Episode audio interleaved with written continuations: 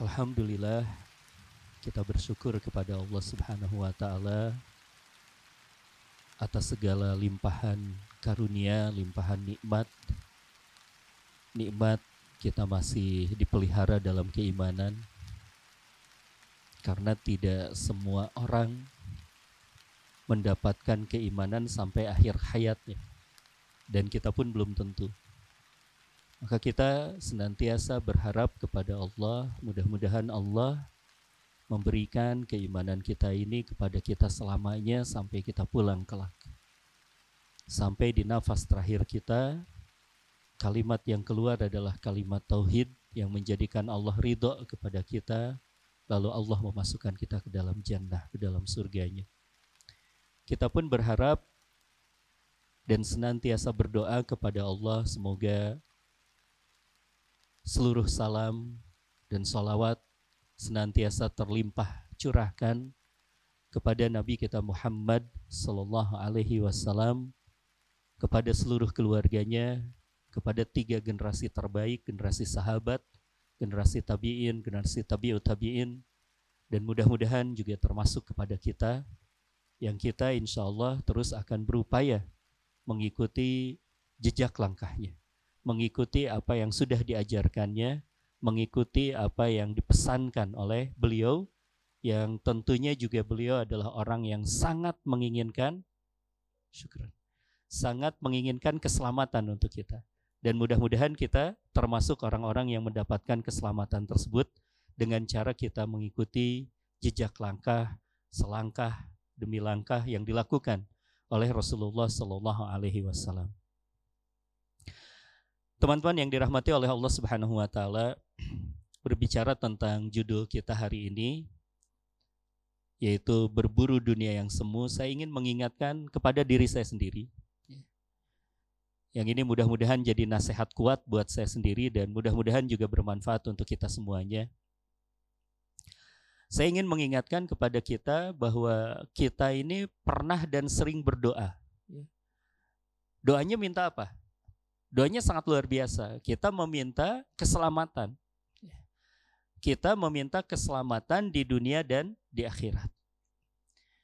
Karena kita pun menyadari bahwa apa yang diberikan oleh Allah Subhanahu wa taala yang kita genggam, yang kita nikmati, kalau itu akan membawa kita pada kecelakaan itu bisa menjadi satu hal yang sangat merugikan buat kita. Kita menginginkan keselamatan, maka doa yang paling kalau kita hitung ya teman-teman kita hitung doa yang paling sering kita ucapkan itu adalah doa minta keselamatan kan. Ya. Rabbana atina fid dunya hasanah wa fil akhirati hasanah wa qina adzabannar itu juga minta keselamatan kita. Minta kebaikan. Kebaikan yang ada di dunia, kebaikan yang ada di akhirat kelak. Kita selepas sholat juga kita meminta keselamatan kepada Allah dengan menyebut nama Allah Assalam, Allahumma antas salam dan seterusnya. Kita menginginkan keselamatan itu. Dan ini seharusnya menjadi satu hal yang menjadi satu tujuan kita. Ya, satu tujuan kita, satu hal yang terus-menerus kita ingat bahwa kita ini menginginkan keselamatan. Dan sebenarnya jalan keselamatan itu sendiri sudah kita ingatkan di dalam sholat kita. Dalam sholat kita kita berjanji ya, inna sholati wa nusuki wa mahyaya wa mamati lillahi rabbil alamin. Di dalam kalimat tersebut, ya, meskipun kalimatnya itu nadanya atau warnanya itu adalah janji di hadapan Allah, tapi kalau kita maknakan dari janji yang kita sampaikan di hadapan Allah sesungguhnya sholatku, hidupku, matiku dan seterusnya itu hanya untuk Allah Subhanahu wa taala tersebut. Kalau kita simpelkan, ya, kalau kita sederhanakan, ya, kita pada saat itu, pada saat kita sholat, itu kita mengingatkan diri kita kepada satu jalan keselamatan yaitu jalan penghambaan kita kepada Allah Subhanahu wa taala. Kalau kita menghamba kepada Allah, selamat kita sebenarnya. Jalan penghambaan dan penghambaannya jelas, yaitu kepada Allah. Penghambaannya kepada Allah Subhanahu wa Ta'ala. Ya. Maka di dalam sholat juga kita mengingatkan kepada diri kita sendiri ya, bahwa kita akan menyerahkan seluruh hidup kita semata-mata kepada Allah. Jadi bukan hanya sekedar menjadi hamba Allah, tapi totalitas menjadi hamba Allah. Kita hidup bersama dengan Allah, kita hidup dihidupkan oleh Allah, kita hidup diurus oleh Allah, kita mati karena Allah juga, dan bahkan kita ingin mati dalam kondisi sebagai seorang Muslim. Dan ini sering diingatkan, ya. Sekarang kita sudah masuk ke hari, ke hari Jumat. Para khatib eh, nanti siang itu senantiasa mengingatkan kepada kita. Ya yuhalladzina amanu wahai orang-orang yang beriman gitu ya. Diingatkanlah bahwa eh, wala tamutunna illa wa antum muslimun. Jangan mati kecuali matimu dalam kondisi menjadi seorang muslim. Nah, itu terus-menerus kita ingatkan dalam salat kita.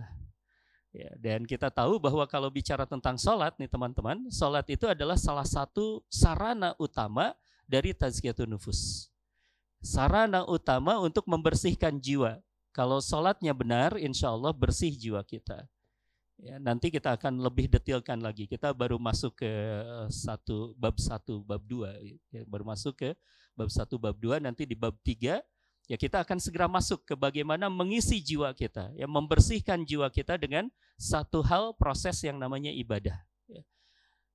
Tapi insya Allah itu nanti kita akan bahas. Kembali lagi kepada satu hal yang kita sampaikan di dalam sholat kita, sesungguhnya seharusnya itu bisa membersihkan jiwa kita. Sehingga orang yang sudah sholatnya benar, insya Allah dia akan mencapai yang namanya kolbun salim.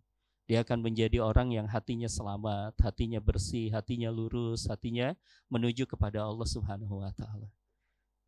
Tapi memang ini menjadi satu perhatian buat kita juga, teman-teman yang dirahmati oleh Allah. Meskipun kita banyak ya, sudah melaksanakan sholat, berulang-ulang kita melaksanakan sholat sepanjang usia kita sampai hari ini, kita melaksanakan sholat, kenyataannya ini mulai kita memotret diri kita sendiri. Kita bercermin ya, melihat kepada diri kita sendiri. Kenyataannya kita ini kerap kali juga lupa. Kerap kali kita ini tidak benar-benar menjadi hamba Allah yang sebenarnya. Kita kerap tidak benar-benar menjadi hamba Allah yang sebenarnya. Meskipun kita tentu berharap bahwa kita ini diakui sebagai hamba Allah Subhanahu wa taala. Paling tidak kita perlu waspada bahwa di dalam perjalanan kita menjadi seorang hamba kalau meminjam kalimatnya Ibnu Qayyim itu dalam salah satu uh, kitabnya beliau mengatakan madarijus salikin jadi perjalanan yang menanjak. Perjalanan menuju Allah itu menanjak. Ya, nanjak kalau nanjak teman-teman misalnya yang sering muncak ya yang sering pergi ke apa ke gunung gitu itu kan makin atas makin capek oksigennya makin tipis oksigennya makin tipis. Itu perjalanannya juga luar biasa ya. Tapi biasanya kita yang biasa muncak semangat karena ketemu sama pendaki yang baru turun kan. Pendaki yang baru turun bilang di atas ada mixway gitu. di atas ada alfa jadi semangat akhirnya. Nah, itu perjalanan mendaki. Dan kerap kali di perjalanan mendaki kita menuju Allah Subhanahu wa taala bisa jadi kita lalai. Bisa jadi kita tertipu di perjalanannya itu. Kita tidak sampai puncak karena tadi ada tukang Indomie gitu. Ya. Ada tukang cuanki. Ada batagor gitu kita akhirnya berhenti di situ gitu. Tidak sampai kita kepada Allah Subhanahu wa taala. Tidak sampai kita kepada puncak kedekatan kita kepada Allah Subhanahu wa taala. Nauzubillah min dalik. Ini perlu untuk kita waspadai. Karena kalau misalnya ada orang yang melakukan perjalanan ya, perjalanan di dalam perjalanan kehidupan dunianya itu dia tidak sampai ke puncaknya, bahkan kemudian dia mengalihkan jalurnya.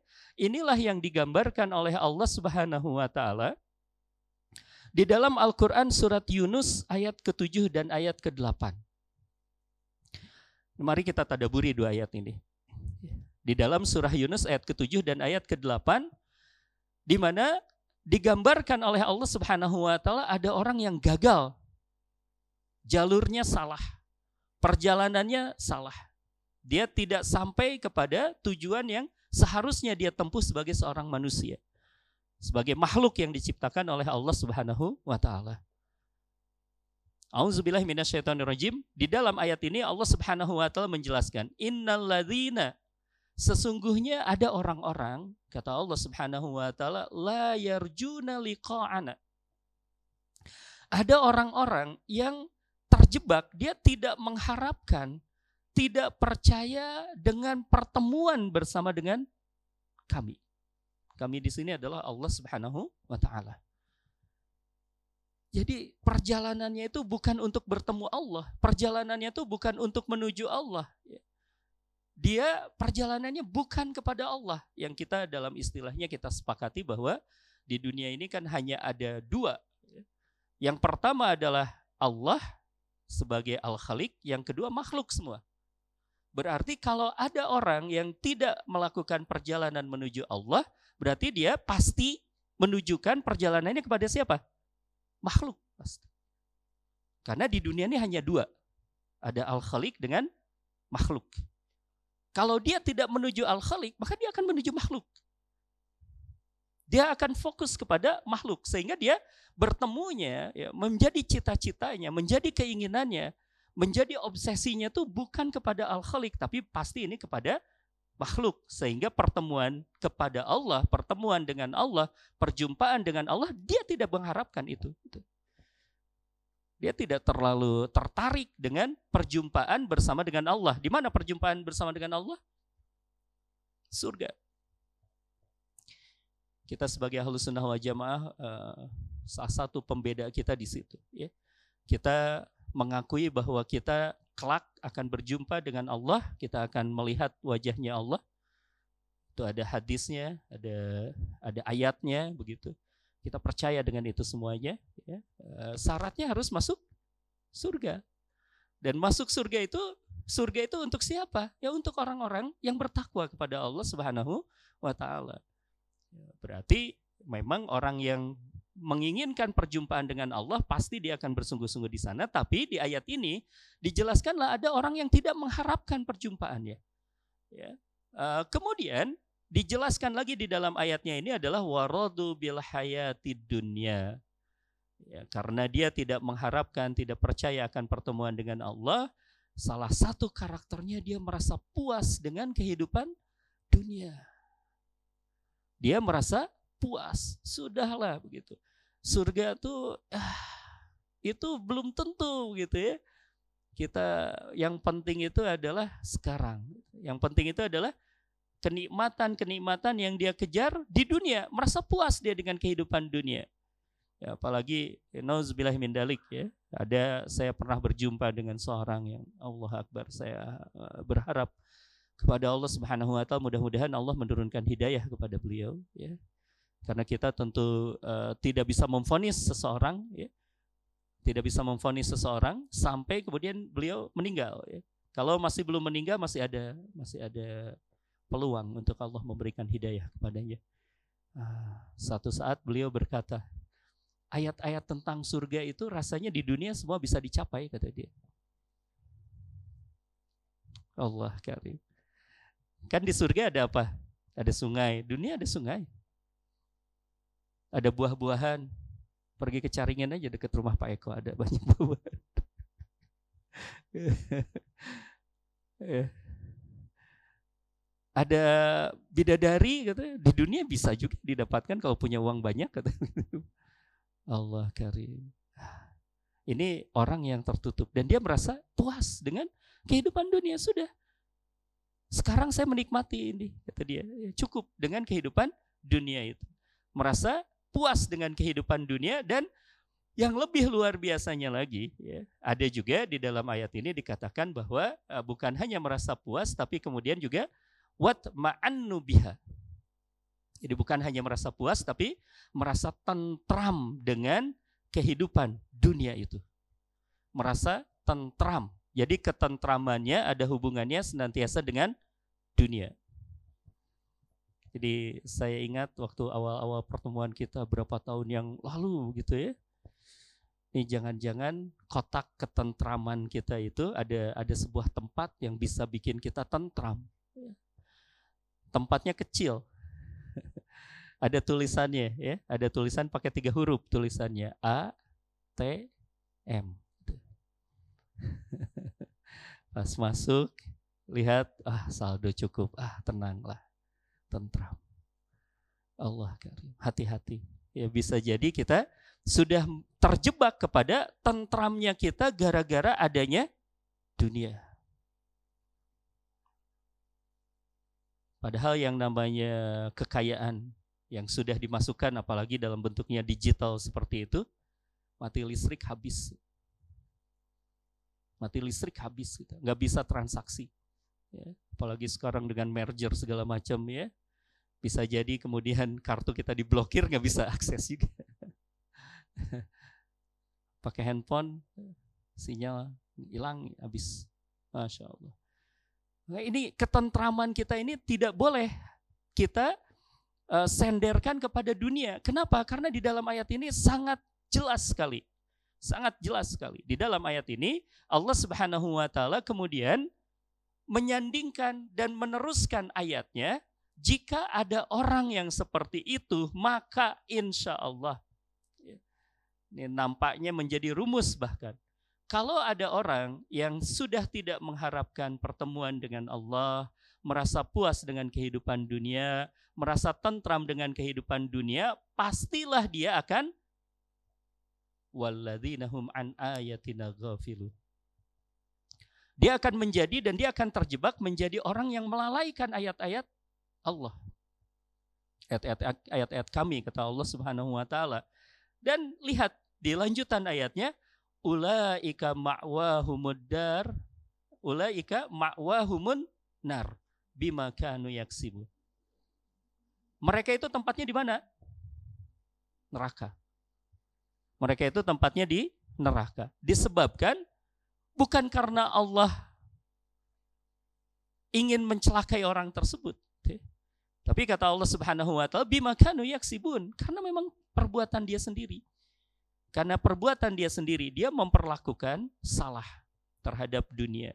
Dia menjadikan dunia sebagai pusatnya, ya, ketenangannya, ketentramannya, dia merasa puas dengan itu semuanya. Hati-hati dengan itu semua kata Allah. Orang yang merasa tenang dengan dunia, merasa tentram dengan dunia, merasa puas dengan dunia, ma'wahumun nar. Bukan kata saya. Ya. Tapi ini kata Allah Subhanahu wa taala. Hati-hati kalau engkau sudah melakukan seperti itu dan ini ayatnya ayat peringatan ya. Ayat peringatan untuk kita agar kita selamat gitu. Jangan sampai kita termasuk orang yang seperti itu. Bukan untuk memaki orang bukan gitu ya. Tapi ini hati-hati. Kalau engkau masuk ke dalam zona itu, kata Allah Subhanahu wa taala, pulangmu bisa gagal. Kita ini akan akan meninggal. Maut. Kita ini akan mati.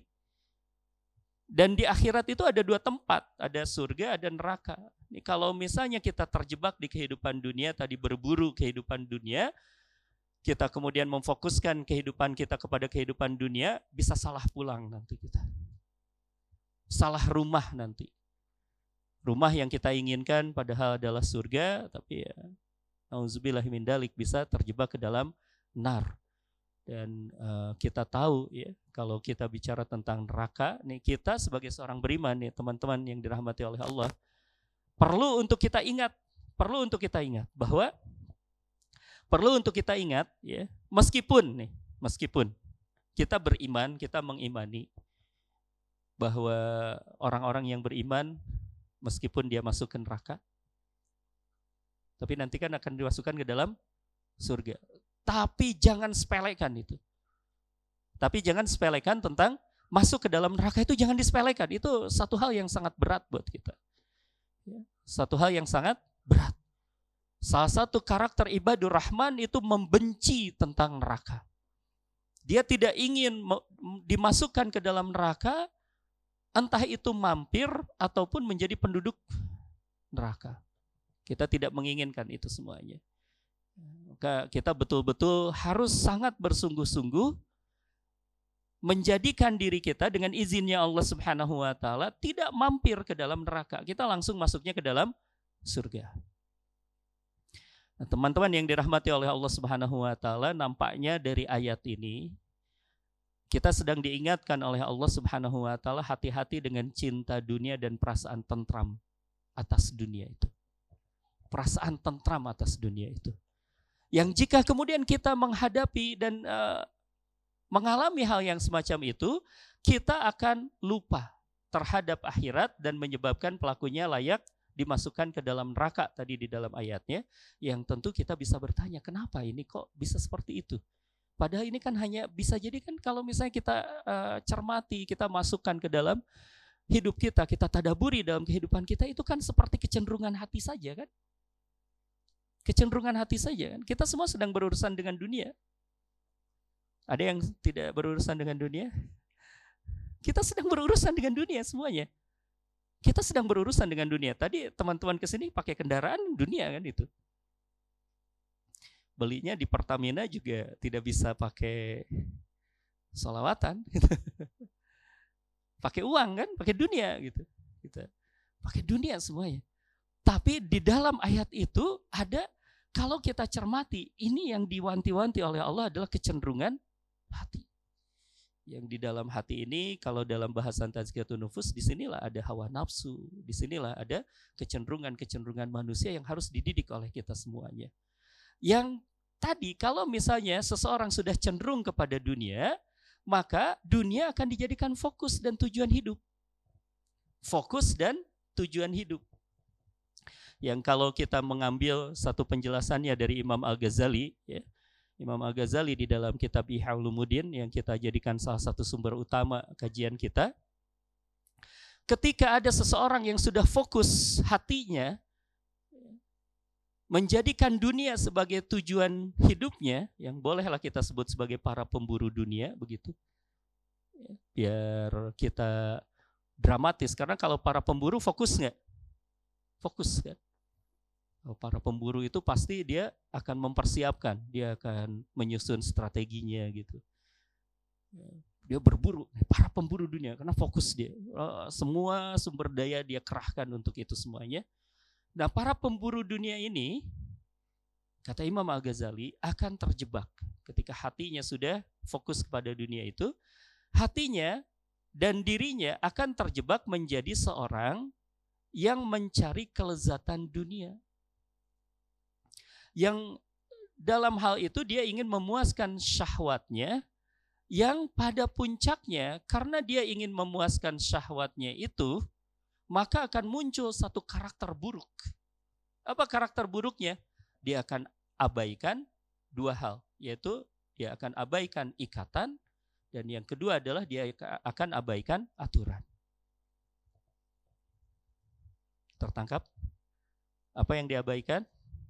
Yang pertama adalah ikatan, yang kedua aturan. Apa yang dimaksud dengan ikatan?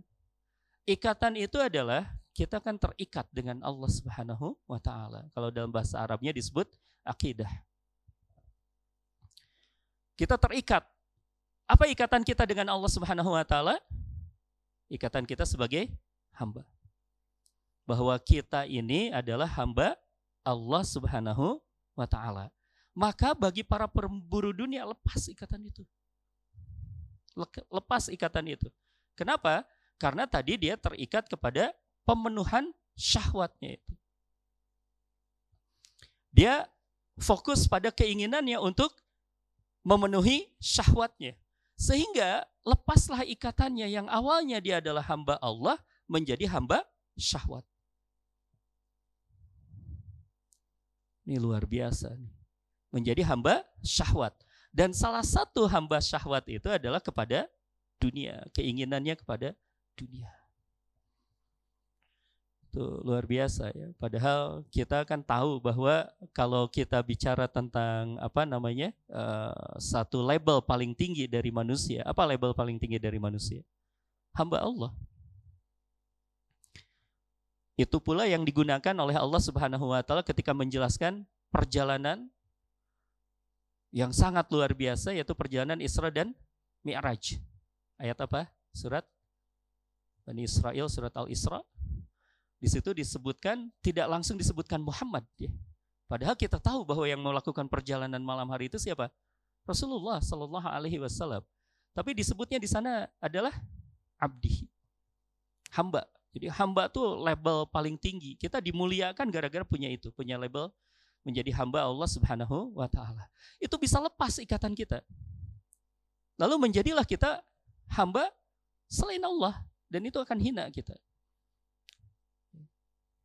Dan kita luar biasa sekali kan. Kalau misalnya tadi kita memahami bahwa di dunia ini hanya ada dua, yang pertama adalah Al-Khaliq yaitu sebagai pencipta dan yang berikutnya adalah ciptaan. Ini kan jadi tidak apple to apple kalau kita benturkan gitu. Ya. Seorang menghamba kepada Allah, Allah tuh yang menguasai segalanya, yang memiliki segalanya, yang menciptakan segalanya. Lalu dia melepaskan menjadi hamba Allah tersebut lalu dia mengikatkan kepada yang lain yang diciptakan oleh Allah yang kekuatannya jelas tidak melebihi kekuatan Allah. Yang kekayaannya jelas tidak melebihi kekayaannya Allah. Yang kekuasaannya jelas tidak ada sedikit-sedikitnya dibandingkan dengan kekuasaan Allah yang sangat luar biasa itu. Tidak layak, tidak seimbang. Kita melepaskan kemuliaan untuk mendapatkan kehinaan. Itu lepas satu hal yang namanya ikatan. Yang kedua, lepas yang namanya aturan. Aturan. Kalau tadi ikatan itu ada hubungannya dengan akidah dan keimanan kita, aturan itu ada hubungannya kita dengan label berikutnya kita sebagai seorang muslim. Kita sebagai seorang muslim, salah satu definisi kalau kita dibicarakan atau kalau kita sedang membicarakan diri kita sebagai seorang muslim, kan kita menyerahkan diri kita kepada aturannya Allah Subhanahu wa taala kita menyerahkan dirinya kita kepada apa yang diaturkan oleh Rasulullah Sallallahu Alaihi Wasallam. Maka kita menamakan diri kita sebagai Muslim. Yang kata Allah Subhanahu Wa Taala nanti Allah Subhanahu Wa Taala berbicara juga tentang dunia. Ya, di dalam kan karena tadi kita e, berinteraksi dengan dunia, kata Allah Subhanahu Wa Taala dunia ini tidak haram sepenuhnya tidak. Gitu. Cuma ada aturan. Syahwat itu juga adalah satu hal yang kalau misalnya kita berbicara tentang syahwat dunia, syahwat secara secara umumnya itu tidak boleh dihilangkan. Kalau syahwat hilang, ini luar biasa ya, perekonomian tidak akan jalan. Ini kemudian juga ya rasanya tidak akan berkembang biak juga gitu. Ya, eh, perlu diatur, perlu diatur. Nah, aturan. Maka kalau bicara tentang dunia tadi itu kecenderungan terhadap dunia, Allah memang tidak mengharamkan dunia itu. Cuma Allah Subhanahu wa taala mengatur. Mengatur. Engkau akan uh, kecenderungan memiliki kecenderungan uh, kepada sesuatu, entah itu harta, entah itu kepada lawan jenis, entah itu kepada perniagaan.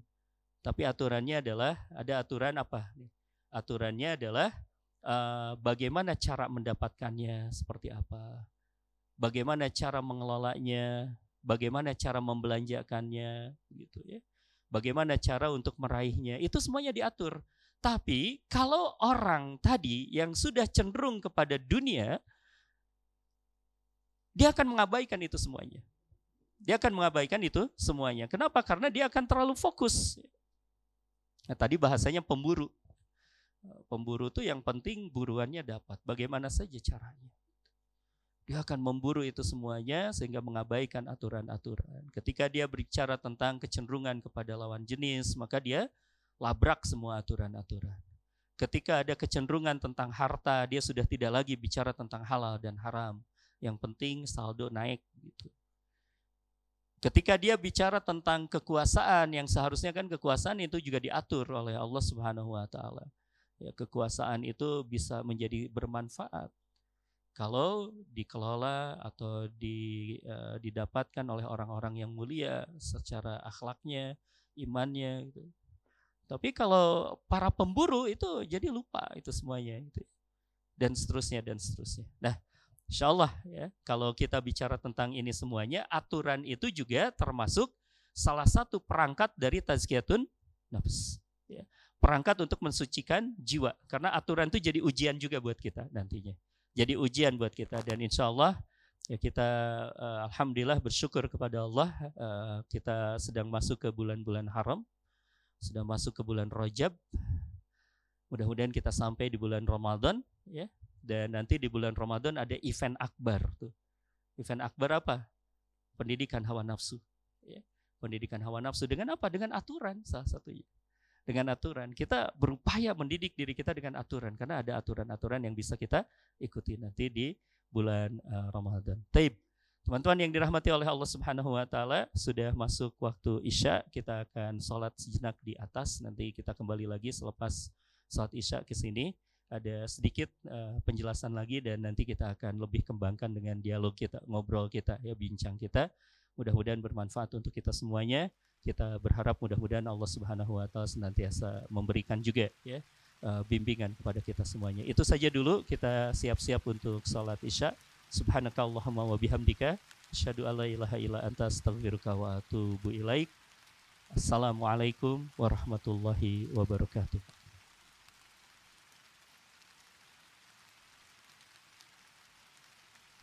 Bismillahirrahmanirrahim. Assalamualaikum warahmatullahi wabarakatuh. Alhamdulillah, alhamdulillahilladzi arsala rasulahu bil huda wa dinil haqq liyudhirahu ala dini kulli wa kafa billahi syahida. Asyhadu an la ilaha illallah wa asyhadu anna Muhammadan abduhu wa rasuluh. Allahumma salli wa sallim wa barik ala sayyidina Muhammad wa ala alihi wa sahbihi ajmain. Amin ya Allah ya Rabbal Alamin. Alhamdulillah mudah-mudahan Allah Subhanahu wa taala menerima salat kita, mengabulkan doa-doa kita, mencatatnya sebagai amal baik dan menjadi jalan kita menjadi makhluk yang diridhoi, hamba yang diridhoi oleh Allah Subhanahu wa taala. Taib, teman-teman yang dirahmati oleh Allah Subhanahu wa taala, kita lanjutkan kembali sedikit ya, nanti sebelum uh, kita akan kembangkan dengan diskusi kita tadi sudah diingatkan juga ya uh, risamnya uh, di sesi pertama. Insya Allah kita diingatkan tentang tadi bisa lepas dua hal ya. Kalau fokusnya kita ke dunia maka bisa lepas dua hal. Yang pertama ikatan. Yang kedua aturan. Kita akan lepas ikatan kita dengan Allah Subhanahu wa taala yang harusnya hati kita nih fokus kepada Allah malah jadi kepada dunia lalu dengan itu pula kita jadi cenderung untuk melanggar aturan. Nah, maka kemudian ada satu hadis yang sangat luar biasa hadisnya. Saya ingat bahwa ketika membahas hadis ini dengan seorang guru kami, itu pernah berdiskusi panjang bahwa ini hadis harus diperhatikan dengan baik. Ya, karena juga pernah disalahartikan bahkan dijadikan sebagai sebuah alat oleh para penjajah Belanda pada saat itu ya, untuk salah satunya melemahkan umat Islam. Ini betul-betul harus berhati-hati dengan hadisnya. Harus betul-betul kita maknai dengan benar. Apa hadisnya? kurang lebih kalau diterjemahkan dalam bahasa Indonesia, dunia itu ad-dunya sijnu. Dunia itu adalah penjara bagi orang yang beriman. Dunia itu adalah penjara bagi orang-orang yang beriman dan surga bagi orang-orang kafir. Lanjutannya seperti itu. Hadisnya sahih diriwayatkan oleh Imam Muslim. Hadisnya diriwayatkan oleh Imam Muslim. Sahih hadisnya. Jadi tidak pertentangannya bukan di hadisnya ya. Tapi kemudian cara memaknainya. Karena pernah di zaman para sahabat pun ada seorang Yahudi. Ada seorang Yahudi melihat ada seorang mukmin yang ternyata kehidupannya itu jauh lebih baik dari dia. Orang Yahudi itu uh, cuma jadi kuli begitu ya di di tempatnya itu bahkan uh, dia ber apa peluhnya banyak begitu artinya berkeringat gitu. Sementara ada seorang mukmin yang uh, kendaraannya bagus, bajunya bagus gitu, hartanya banyak begitu. Ditanyalah orang oleh orang Yahudi ini, rupanya orang Yahudi ini tahu bahwa ada hadis ini. Kata orang Yahudi ini, bukankah dunia itu penjara bagi orang yang beriman? Gitu. Tapi kalau misalnya melihat kondisinya, kayaknya kebalik deh. Karena ternyata kata seorang Yahudi itu, aku merasa jauh lebih susah kehidupanku daripada engkau begitu. Ya, maka kemudian perlu penjelasan dari hadis ini. Yang kalau kita uh, coba untuk memahami tentang hadis ini, sebenarnya hadis ini adalah tentang cinta. Hadis ini tentang cinta. Rasulullah Shallallahu Alaihi Wasallam mengingatkan bahwa dunia itu penjara. Logikanya, pemahamannya, ada seorang ditangkap, dimasukkan ke dalam penjara. Penjara itu rumahnya dia bukan? Bukan. Orang yang di penjara akan rindu pulang nggak? Iya. Orang yang di penjara, oh, kalau misalnya ya kita ditangkap oleh musuh, akan memikirkan nggak cara keluar dari penjara itu, dari tawanan itu? Kan senantiasa terobsesi untuk lepas dari tawanan itu.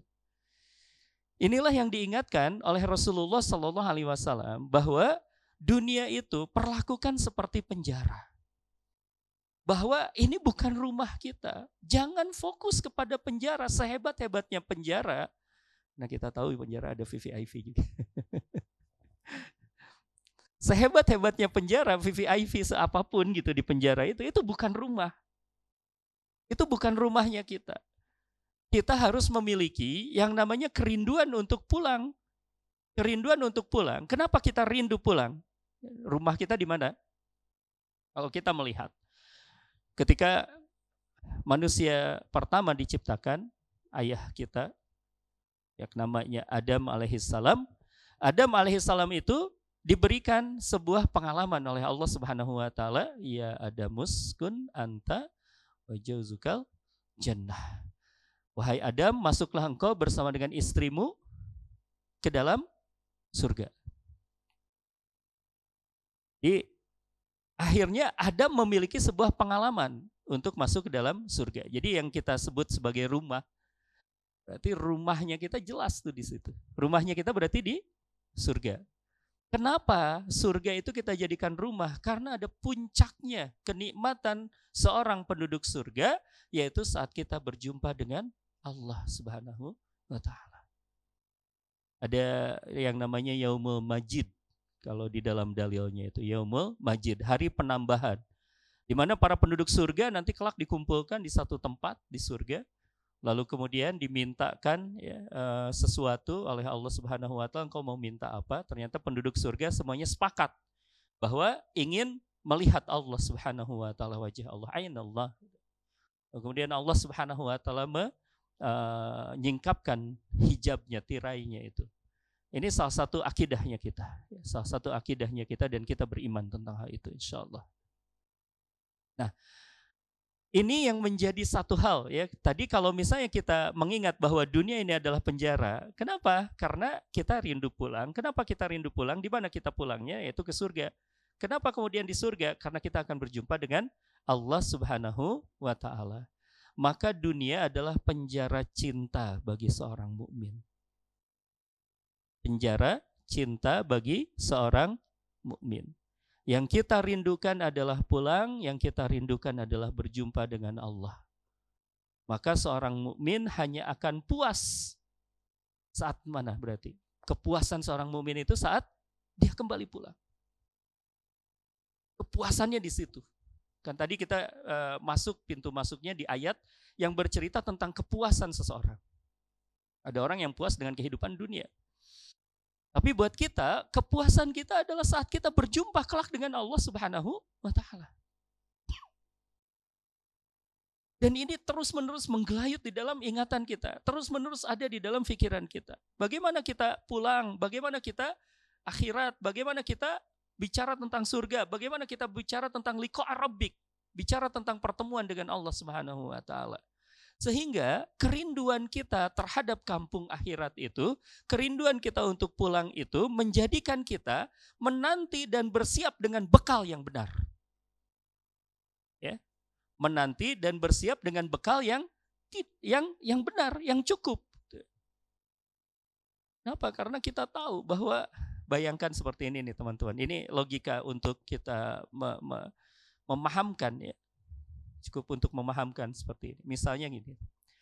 Bayangkan kita sedang merantau, ya, merantau kita berbisnis atau bekerja di negeri asing. Ya. Kita tahu bahwa kita punya kampung halaman. Ya. Uh, sehebat-hebat apa pun perantau, ya, itu satu saat pengen kembali pulang ke kampung halamannya. Perantau tuh pengen pulang ke kampung halamannya. Dan biasanya seseorang perantau yang sudah merencanakan pulang ke kampung halaman yang akan akan melakukan apa? Ini biasanya karakter para perantau yang cerdas seperti ini biasanya. Dia cari uang, dia bekerja di negeri asing, tapi dia segera kirimkan ke ke mana? Kampung halamannya. Dia titipin ke orang yang ada di kampung halamannya, beliin sawah ya, gitu. beliin rumah ya, gitu, beliin ternak ya, beliin apa ya nanti lima tahun lagi saya pulang udah tenang semua. Itu orang yang cerdas ya ngerti. Kecuali orang yang tidak tidak ngerti biasanya nggak jadi apa-apa. Bisa nggak jadi apa-apa. Orang yang cerdas pasti akan seperti itu itu dia akan memikirkannya bagaimana waktu kepulangannya ketika dia pulang semuanya serba ada gitu. Sekarang saatnya kerja keras. Nanti pulang pensiun nyaman gitu ya. Nah, orang yang tadi tidak terikat hatinya dengan dunia, malah dia merindukan pulang, dia memperlakukan dunia sebagai penjara, dia akan melakukan hal itu. Dia akan merasakan bahwa uh, hidupnya ini untuk mengumpulkan bekal, kematian jalan pulangnya, gitu ya. Kemudian juga yang dia pikirkan adalah mizan, yang dia pikirkan adalah bagaimana nanti kelak dia akan dihisab oleh Allah Subhanahu wa taala. Sehingga yang ada di dalam pikirannya apa? Dia akan menjadi optimal di dalam negeri perantauan yang namanya dunia ini. Ya. Fokusnya yaitu menyiapkan pulang kampung. Maka ia akan bangun rumah di surga. Dia akan siapkan istana-istana di surga. Dia akan fokuskan, kumpulkan bekal kampungnya, bekal pulang kampungnya sebaik-baiknya, sehingga ketika dia meninggal nanti dia akan puas. Ya. Itu yang pertama. Jadi kalau kita bicara tentang dunia adalah penjara, berarti ya harusnya kita memperlakukan justru mempersiapkan untuk kita pulang begitu. Itu yang pertama. Yang kedua, dalam penjara kita diawasi. Ada penjara yang tidak diawasi? Namanya bukan penjara berarti kalau tidak diawasi. Ada menara pengawasnya, ada penjaganya, begitu dikekang kita ini dengan aturan. Nah, maka untuk itu karena kita paham bahwa kita sedang ada di penjara cinta yang namanya dunia itu, ikatkan diri kita dengan aturan. Gitu. Ya, saya kerap kali ngingetin diri saya, mengingatkan juga kepada anak-anak saya gitu ya. Sebenarnya jangan takut dengan aturan sekeras apa pun. Ya. Misalnya ada aturan, kalau melanggar, uh, mohon maaf ini bahasanya biar lebih ngeri gitu ya. Kalau melanggar itu uh, kelingkingnya dicabut gitu. Kalau melanggar, itu ada garis, kalau melanggar ke sini nanti kelingkingnya dicabut. Gitu. Menakutkan gak buat kita?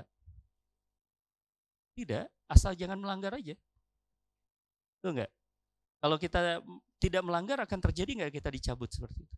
Enggak, agak terjadi. Ya, sebenarnya aturan itu adalah sesuatu yang tidak perlu kita anggap sebagai kekangan yang luar biasa buat kita. Gitu. Tapi dengan cara seperti itu ikut aturan, apalagi kalau kita bicara tentu ya, namanya itu kan hanya analogi dari Rasulullah bahwa dunia ini adalah penjara. Di dunia juga ada aturan, tapi yang namanya aturan dunia itu itu datangnya kan dari Allah. Yang kalau kita sikapi aturan itu, aturan itu adalah sebuah ujian dan sebuah petunjuk keselamatan untuk kita. Petunjuk keselamatan untuk kita. Jika kita memperhatikan aturan, maka pesona tadi itu, ya pesona dunia yang bisa membuat kita hilang fokus akan bisa teratasi. Akan bisa teratasi karena kita ingat ada aturan. Semisal ya ketika manusia ini juga punya kecenderungan untuk mengumpulkan harta. Siapa yang tidak suka dengan banyaknya harta? Ya, secara apa hawa nafsunya pasti kita mengiyakan. Tapi kemudian ada aturan di sana. Ada aturan. Aturan mengingatkan kita nyarinya harus benar, harus halal. Kemudian juga tujuannya ngumpul-ngumpulin itu apa begitu ya. Ada hak ada hak fakir miskin di sana, ada hak orang-orang yang memang duafa di sana. Itu aturan itu akan menyebabkan kita tidak terjebak jadi lalai gitu. Ya, kita mengejar dunia uh, tanpa aturan, caranya salah, ketika sudah mengumpulkan juga kita memperlakukannya salah, celaka kita. Aturan akan menyelamatkan. Jadi ini seperti dibalikan ya. Tadi kalau misalnya kita melihat para pecinta dunia ini lepas tuh ikatan dan aturannya, kita berarti berupaya untuk mengikatkan diri kita lagi kepada Allah dan berupaya untuk mengikatkan diri kita lagi kepada aturan-aturan itu. Biar kita tidak terjebak kepada tipu-tipu dunia ini. Ini ada satu kitab yang lain ya. ya ada satu kitab yang ditulis oleh Imam Al-Ghazali. Saya sedang merojaah kitab itu bolak-balik kembali ada satu kitab judulnya Kimia Kebahagiaan. Itu kitab luar biasa, teman-teman. Nah, di halaman keberapa kalau tidak salah di halaman sekitar 20-an, di halaman ke-20-an, di situ digambarkan ya tentang tipu dunia. Tentang tipu-tipu dunia, dunia tipu-tipu tipu-tipu dunia kata Rasulullah. Di uh, dunia itu kelak di akhirat ya, di akhirat kelak. Itu akan datang seperti kata Rasulullah itu ya uh, seperti wanita yang menyeramkan. Mohon maaf wanita tua renta yang menyeramkan tapi dulu di dunia kata Rasulullah tapi dulu sebelum masa akhirat itu itu dunia itu digambarkan oleh beliau seperti wanita tua renta mohon maaf yang berhias dengan baju dan perhiasan yang glamor make upnya tebal bajunya bagus perhiasannya banyak sehingga kemudian orang tertipu. Ini kok seperti wanita muda yang cantik dan layak untuk dikejar. Gitu. Padahal make upnya tebal. Padahal kemudian tertutup dengan berbagai perhiasannya itu. Dan kelak di akhirat, kata Rasulullah, akan dijelmakan seperti wanita yang sangat menyeramkan dan akan memimpin para pecintanya masuk ke dalam neraka. Masuk ke dalam neraka. Nah di sinilah kita ketika kita mengingat tentang tentang aturan-aturan itu itu yang akan menyelamatkan kita. Ya kita tidak bisa melepaskan kehidupan kita dengan kehidupan dunia karena kita masih ada di dunia. Tapi ingat tentang itu semuanya gitu. Ada aturan-aturan yang aturan-aturan itu akan menyelamatkan. Lagi-lagi kemudian Imam Al-Ghazali mengingatkan kepada kita semuanya nih teman-teman. Ya, ada sebuah analogi beliau yang sangat menarik cerita beliau di dalam kitab itu. Beliau mengatakan bahwa orang-orang yang tadi tertipu dunia itu, ya beliau mengutip satu hadis, satu hadis tentang kondisi barzahnya orang-orang yang tertipu dunia, orang-orang yang kafir, orang-orang yang celaka. Itu kan nanti di alam barzahnya itu uh, apa namanya itu di, diancam dengan siksaan ada ular gitu ya yang mengancam dia. Kemudian kata beliau pernah di zamanku kata beliau ada orang yang ingin membuktikan itu karena tadi tidak percaya dengan kehidupan akhirat. Maka digalilah eh, digalilah makam orang-orang yang sudah meninggal itu, orang-orang kafir, orang-orang musyrik itu digali. Kemudian mereka berkata, tidak ada ular kok di sana gitu. tidak ada ular gitu. Nah, kemudian dijelaskan oleh Imam Al-Ghazali, yang dimaksud dengan ular itu itu adalah makna. Jadi bukan hanya zohir tidak bersifat zohir tapi makna. Artinya, kata beliau, orang-orang yang hatinya dikuasai oleh dunia dan dia sudah berubah menjadi para pemburu dunia, maka hatinya itu akan dikuasai oleh sifat-sifat ular. Bahkan sebelum dia mati. Sifat-sifat ular yang dijelaskan oleh beliau, eh, sifat-sifat ular itu licik. Kemudian ada sombong, kemudian ada penentangan terhadap perintah dan larangan. Itu sifat-sifat ular, gitu ya. Sifat-sifat ular. Ini yang diingatkan lagi oleh beliau, inilah persoalannya kenapa kita harus memperbincangkan tentang bahayanya mencintai dunia. Karena cinta terhadap dunia atau tadi Mas Satria juga sudah menyampaikan di awal ya menyinggung bahwa inilah yang kita sebut sebagai materialisme materialistik begitu, ini akan menghasilkan keburukan dan awal dari segala kejahatan. Apa keburukannya? Yaitu akan menghasilkan kesombongan dan penentangan. Kesombongan dan penentangan. ya, akan menghasilkan kesombongan dan penentangan. Inilah yang sangat berbahaya. Dan ini ada hubungannya dengan apa? Lagi-lagi tadi saya ingin mengingatkan bahwa ini masalahnya kecenderungan hati. Kalau seorang sudah cenderung kepada dunia, fokus kepada dunia, dia terjebak kepada hawa nafsunya, maka dia celaka. Ya. Bukan masalah dunianya, tapi masalahnya masalah hawa nafsunya, kecenderungannya. Cenderung, kecenderungan inilah yang harus kita didik, bukan kita jauhi dunianya, bukan. Tapi yang harus kita didik adalah hawa nafsunya, bukan dunianya. Dunia tidak boleh kita tinggalkan. Ya. Dunia tidak boleh kita tinggalkan. Dunia adalah sebuah ladang untuk kita beramal, ladang untuk menanam, ladang untuk kita makmurkan gitu. Apalagi kita adalah orang-orang yang memiliki nilai. Cuma yang jadi persoalan adalah jangan kita ketika menghadapi dunia kita menyerah kepada hawa nafsu. Tadi kita membaca surah Al-Kahfi. Ya, kita membaca surah Al-Kahfi. Ada di ayat ketujuh tadi sampai ya, uh, Kang Angga di ayat ketujuh tadi sampai ya kita baca ayat tujuh kita di ayat ketujuh itu disampaikan oleh Allah Subhanahu Wa Taala ya, uh, masya Allah. Ini kita bicara tentang bahwa kan, ya dunia tuh tidak tidak berbahaya sebenarnya gitu ya. Yang bahaya itu hawa nafsunya. Kata eh, kata Allah Subhanahu wa taala, "Inna ja'alna ma'alal ardi zinatan laha linabluwahum ayyuhum ahsanu amala. Sesungguhnya kami telah menjadikan apa yang di bumi ini perhiasan agar kami menguji masalahnya di situ. agar kami menguji mereka siapakah di antara mereka yang terbaik perbuatannya. Nah, jangan sampai kemudian kita terjebak seperti apa yang digambarkan oleh Allah nanti kelak di dalam Al-Qur'an surat Al-Mu'min ayat ke-71. Ini luar biasa nih kata Allah. Lawit taba'al haqqu ahwa'ahum lafasadatis samawati wal ardu wa man fihin. Kata Allah. Al-Mu'min atau surat Ghafir ayat ke 71. Andai kata kebenaran itu menuruti hawa nafsu mereka, ini bahayanya hawa nafsu. ini poin yang nanti akan masuk ke bab yang berikutnya ya akan masuk ke bab yang berikutnya. Andai kata kebenaran itu menuruti hawa nafsu mereka. Andai dunia ini dikelola sesuai dengan hawa nafsu manusia.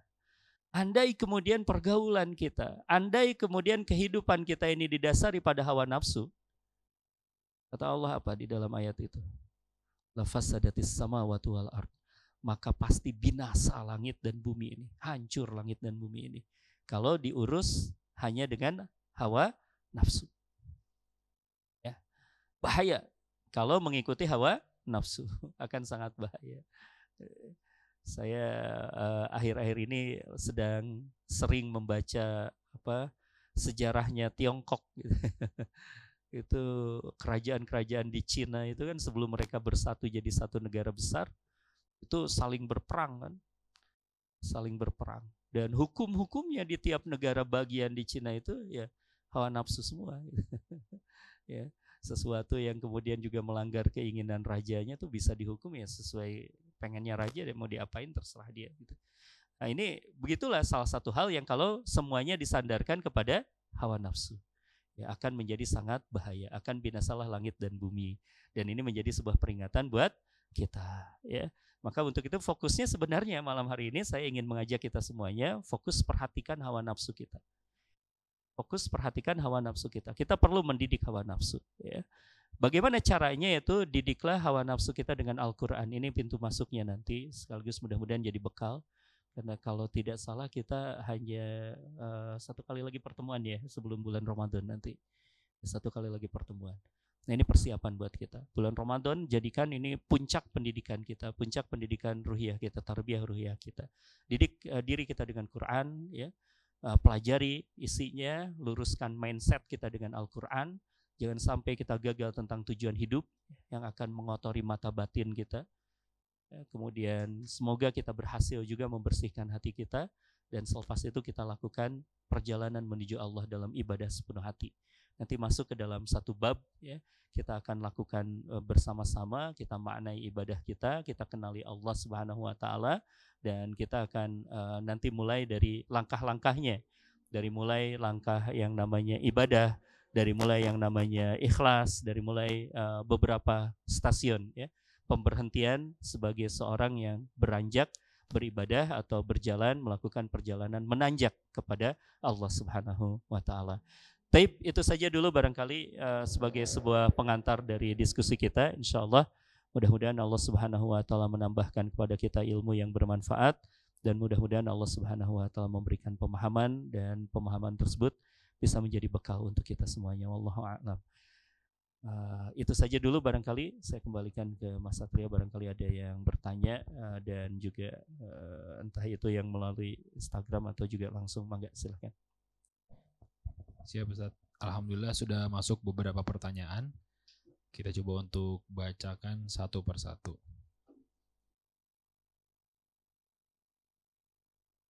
Pertanyaan yang pertama dari seorang ikhwan jika di penjara dunia saat berkelakuan baik akan mendapatkan remisi dan lebih cepat untuk dipulangkan ke rumahnya. Bagaimana dengan banyak beramal dan kelakuan baik di dunia? Apakah akan lebih cepat juga untuk kembali ke akhirat? Waduh. Nih kocak nih. Pakai logika penjara soalnya. Kocak tapi ngeri ini. Kocak tapi ngeri. Iya, tapi uh, ini memang ada satu persoalan mendasar sebenarnya ya dari pertanyaan itu. Ya memang kecerdasan itu biasanya muncul dari pertanyaan-pertanyaan yang semacam itu. ada satu hal yang saya baca dari pertanyaan itu. Sebenarnya orang yang bertanya itu takut mati itu. Benar nggak? Deg-degan Allah kumaha itu makin soleh makin cepat mawat ulah bager tuh. Bikin salah deg-degan berbuat baik deg-degan juga ya, deg-degan juga. Finishnya jadi dideketin. Saya ingin mengingatkan kepada kita semuanya tentang ada satu kisah yang ditulis oleh yang dikumpulkan atau dinukil ya oleh Imam Ibnu Kasir di dalam tafsir Ibnu Kasir di dalam kitab tafsir beliau yang menceritakan tentang wafatnya uh, Nabi Ibrahim alaihissalam. Nabi Ibrahim itu punya gelar. Gelarnya apa? Khalilullah. Sang kekasih Allah. Nah, ini masalahnya masalah cinta. Sang kekasih Allah. Pada saat beliau ini uh, akan meninggal, Allah Subhanahu wa taala mengutus malaikat maut. Lalu kemudian Allah Subhanahu wa taala meminta kepada malaikat maut itu sampaikan kepada kekasihku bahwa sudah waktunya dia meninggal. Tapi apa kata Ibrahim? Wahai malaikat maut, sampaikan kepada Allah apakah yang mencintai tega mencabut nyawa yang dicintainya? Logikanya masuk gak? Masuk ya. Tapi kemudian dijawab oleh Allah Subhanahu wa taala, katakan kepada kekasihku, apakah seorang kekasih tidak mau segera berjumpa dengan kekasihnya? Maka kata Ibrahim, cabut nyawaku sekarang juga wahai malaikat maut. Aku mau berjumpa dengan Allah Subhanahu wa taala.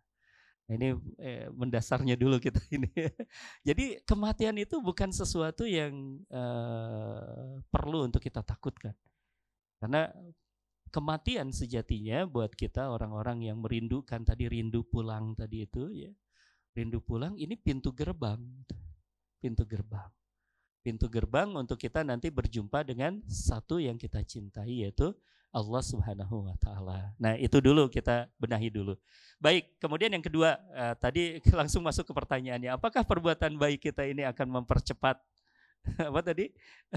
Jadi kepulangannya kita gitu ya. ya percepat kepulangan. Akan mempercepat kepulangannya kita. Ya kita kembalikan ini bahasannya bahasan di bahasan akidah bahwa kita tahu yang namanya kematian itu adalah salah satu bagian dari takdir, ya. Bagian dari takdir. Dan penyikapan kita tentang takdir kita mengambil satu penjelasan singkat, penjelasan yang sangat sederhana dari Syekh Dr. Mustafa Al-Bugha yang namanya takdir itu kita imani ada, dan kemudian kita tahu bahwa itu takdir kalau itu sudah terjadi. Gitu. Kalau itu sudah terjadi baru kita sebut sebagai takdir. Maka kemudian kita berkata qadarullah. Nah kematian tuh uh, tipenya seperti itu. Kita tidak pernah tahu kapan meninggalnya. Eh, dan jika kita sudah memahami tentang hal itu, maka kita pun tidak tahu apakah itu dipercepat atau diperlambat. Karena kita tidak pernah tahu titik yang pastinya, gitu ya. Maka kita tidak juga bisa mengukur apakah itu dipercepat atau diperlambat. Sehingga ini sesuatu yang eh, kita kembalikan lagi kepada Allah Subhanahu wa taala. Tapi kita fokusnya kepada kepada apa yang eh, bisa kita lakukan yaitu amal-amal baik itu, gitu ya terserah ya Allah akan memperpendek usia kita atau Allah akan memperpanjang usia kita terserah Allah. Tapi sekali lagi saya ingin tanya juga ke teman-teman, eh, pernah antum berdoa panjang usia gitu? Ya Allah, panjangkan usiaku. Pernah berdoa seperti itu? Ada yang pernah berdoa seperti itu? Kalau saya nggak berani, Kenapa? Bisa dikabulkan. Tiba-tiba usia saya 700 tahun. Nanti teman-teman udah pada nggak ada, saya masih ada gitu. Bari jeng ripuh 700 tahun teh, sakit-sakitan gitu segala macam ya. Maka uh, yang diajarkan bahkan untuk uh, untuk kita semuanya dari Rasulullah tidak apa-apa usia panjang asal penuh dengan keberkahan. Satu dan yang paling penting lagi adalah usia itu ya secukupnya saja lah ya. Usia itu secukupnya saja. Yang penting adalah bukan panjang atau pendeknya usia kita tapi kita isi dengan apa usia kita itu. Itu yang lebih pentingnya lagi. Wallahu a'lam. Kurang lebih seperti itu. Siap Ustaz. Pertanyaan yang kedua dari Ikhwan juga. Di tengah riuh dan ramainya kisah kehidupan, siapa pun yang bisa diakses hari ini melalui beragam media, bagaimana agar tetap bisa seimbang dan tidak bimbang dalam bersikap agar tidak terjebak dan tidak beranjak. Wih, berima gitu. iya. iya, tet. Jadi kayak nge-rap dalam bersikap agar tidak ber, terjebak dan tidak beranjak. Iya. Tidak menafikan dunia tapi juga selalu ingat akhirat katanya. Masya Allah. Itu jadi caption berikutnya. jadi kaos. Iya, yeah. teman-teman yang dirahmati oleh Allah Subhanahu wa taala, untuk itulah kita betul-betul harus sangat sungguh-sungguh di dalam sholat kita karena salah satu di dalam sholat kita kita berdoa kepada Allah ihdina siratal mustaqim. Kita memohon kepada Allah untuk dibimbing. Ya. E, kalau ihdina siratal mustaqim diterjemahkan dalam bahasa Indonesia, apa? Kalau diterjemahkan dalam bahasa Indonesia-nya, tunjukilah kami ke jalan yang lurus, begitu ya kalau di bahasa Indonesia ya. Coba antum cari terjemah bahasa Inggrisnya. Di terjemah bahasa Inggris itu menarik tuh. Coba dilihat di terjemah bahasa Inggrisnya. Kalau ada yang uh, Holy Quran, ya, Holy Quran terjemahnya dalam bahasa Inggris itu menarik tuh dalam bahasa Inggris diterjemahkannya dan itu jauh lebih tepat atau jauh lebih mendekati pemahaman di dalam bahasa Arabnya. Ya. Apa di bahasa Inggris sudah ada yang dapat? Guide us, benar ya? guide us. Guide us. Jadi kalau guide us itu kan uh, dalam bahasa Arabnya ini penjelasannya kata Ibnu Abbas. Dalam penjelasan di dalam di dalam bahasa Arabnya kata Ibnu Abbas, ihdinas siratal mustaqim itu bimakna arsyidna. Yaitu bermaknakan ya Allah bimbinglah aku. Berarti lebih tepat bahasa Inggrisnya ya. ya karena kalau tunjuki kalau diterjemahkan jadi bahasa Inggris jadi show us Benar ya? So us. Jadi memang kurang kurang begitu tepat itu bahasa Indonesia ya. ya. Jadi uh, bimbinglah kami. Nah, tadi karena pertanyaannya agar kita bisa melihat kan dunia ini dengan hiruk pikuk segala macamnya kita butuh bimbingan. Kalau bimbingan itu, nih ini ada sebuah pengalaman saya ketika saya ke uh, Jogja, gitu ya, baru pertama kali masuk Jogja. Teman yang ngejemput telat saya nggak paham Jogja. Nanya mas tahu nggak daerah ini ternyata yang luar biasa nih kebaikannya orang Jogja teman-temannya Mas Nop itu ternyata luar biasa. Bukan ditunjukkan saya ke tempat yang saya tuju tapi diantar sampai tiba. Sampai di depan pintu kosan saya tuh. Itu karakternya orang Jogja tuh. Baik sekali memang Tidak semua ya, ada anomali. Masya Allah, sekarang ya. itu dibimbing tuh. Itu yang namanya dibimbing gitu. Itu yang namanya dibimbing. Ya. Dibimbing itu disampaikan sampai ke tujuan oleh Allah Subhanahu wa taala. Kita minta kehidupan yang seperti itu. Gitu. Kita minta kehidupan seperti itu kepada Allah Subhanahu wa taala. Kita nggak nebak-nebak, kita tidak tidak kebingungan begitu kita dibimbing oleh Allah Subhanahu wa taala sampai kepada tujuan gitu ya. Maka seriuslah kita minta uh, bimbingan dari Allah Subhanahu wa taala. Nanti jawaban dari Allahnya akan beragam. Jawaban dari Allahnya bisa jadi kemudian kita ditemukanlah dengan orang yang memper, uh, yang yang berani mengingatkan kita tatkala kita salah gitu. Itu tuh jawaban dari doa kita. Ya, masalah Mas, Jangan kayak gitu, harusnya kayak gini. Itu bisa jadi bimbingan dari Allah Subhanahu wa taala. Ada orang yang berani negur kita. Itu kebaikan tuh dari Allah Subhanahu wa taala karena jangan juga ya merasa kita nih aman. Wah, saya mah hidup kayaknya udah bener banget deh. Kenapa nggak ada yang negur saya? Bisa jadi itu kita diabaikan sama Allah Subhanahu wa taala. Justru kalau banyak orang yang ngingetin kita, Ya, itu alhamdulillah berarti Allah Subhanahu wa taala sedang membimbing kita. Bisa jadi kita ketemu dengan buku, bisa jadi kita ketemu dengan guru, bisa jadi ketemu dengan berbagai peristiwa yang akan membuat kita ini semakin uh, apa namanya uh, dekat kepada tujuan kita. Itu yang pertama. Ya, kita minta doa ini bimbingan dari Allah Subhanahu wa taala. Tapi juga perlu untuk kita gunakan ikhtiar manusiawinya. Apa ikhtiar manusiawinya yang bisa kita lakukan? Pelajari petunjuknya. Pelajari petunjuknya. Apa petunjuknya? Yaitu ya kita mau tidak mau harus mempelajari Al-Quran, harus mempelajari As-Sunnah ini, harus mempelajari tentang sirah juga. Kita biar tahu gitu ya, standar-standar kebenarannya seperti apa. Karena kehidupan buat kita itu uh, berulang-ulang saja, berputar-putar saja. Yang berbeda adalah pelaku dan waktunya tapi polanya hampir sama. Jadi kita uh, pelajari Quran, pelajari hadis, pelajari sejarah, pelajari kitab-kitab para ulama, jalan ilmu ini menjadi sebuah jalan insya Allah mudah-mudahan kita termasuk orang-orang yang senantiasa tadi dibimbing oleh Allah dan kita mampu bersikap dengan benar ya di tengah uh, bahasanya ini saya jadi ingat teman saya nih uh, kita hidup di zaman keemasannya kemasan kita hidup di zaman keemasannya kemasan. Jadi semuanya dikemas. Ya. Bahkan keburukan pun dikemas. Jadi sesuatu yang baik. Nah, ini kan kita bisa tertipu nanti ya. Bisa tertipu. Saya ingat bahasanya seorang teman saya. Ini uh, salah satu guru kami ya. Itu beliau mengatakan kita hidup di zaman yang kata beliau nih, tai kambing saja bisa dilumuri coklat gitu. Ya, ini hati-hati kita. Dan kita butuh bimbingan dari Allah Subhanahu wa taala. Kurang lebih seperti itu. Allah a'lam.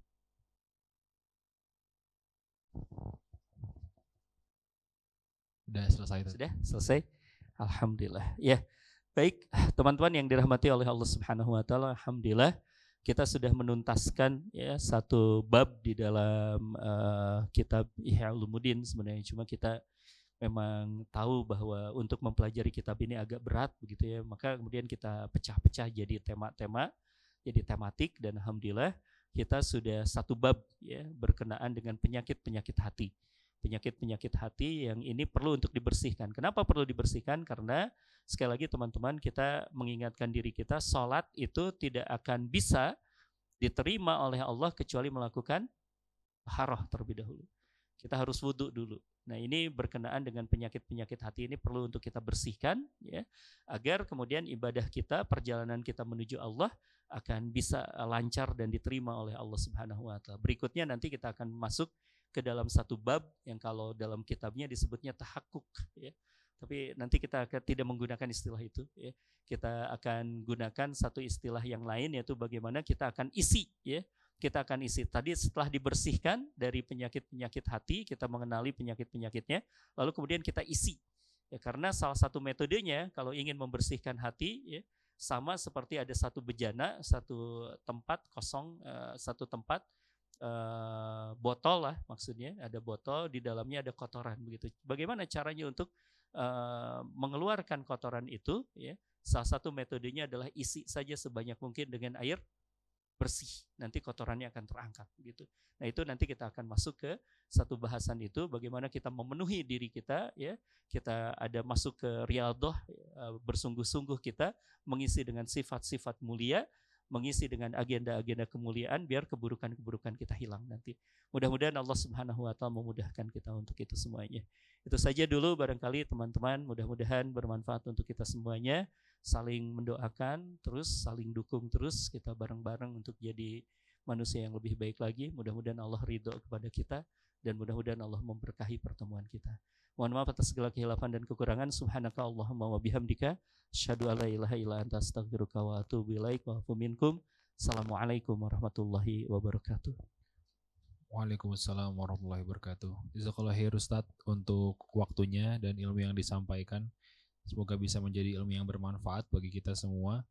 Dan tadi di fase kedua, di sesi kedua ada satu pengingat yang cukup uh, ampuh juga ya tentang bagaimana kita mungkin dalam kesibukan, dalam pekerjaan bisa sedemikian mengatur fokus dan siasat menghadapi 2023 banyak pengingat bakal begini dan begitu kita atur fokus dan siasat usaha bisnis pekerjaan demi menghadapi keadaan yang tidak pasti. Tapi sejatinya kita sering terlupakan bahwa untuk urusan akhirat, fokus dan siasatnya tidak seutuh itu. Maka ya semoga pulang dari sini jangan cuma pekerjaan, karir, dan usaha yang diatur fokus dan siasatnya, tetapi juga atur fokus dan siasat untuk kepulangan terakhir kita. Dan tadi juga sudah diingatkan kembali sudah oleh guru kita bahwa Ramadan sebentar lagi. Kurang lebih kalau hitung lewat Google sekitar 48 hari lagi ya. Jadi semoga kita bisa menyongsong Ramadan yang harapannya bisa menjadi sarana penyucian jiwa kita dengan persiapan pemanasan sejak hari ini dan seterusnya. Terima kasih. Jazakumullah khairan kathiron untuk teman-teman yang sudah hadir dan berpartisipasi.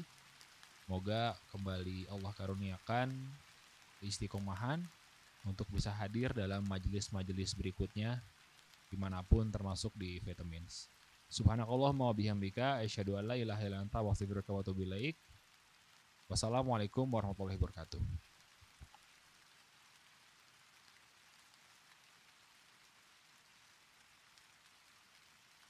Teman-teman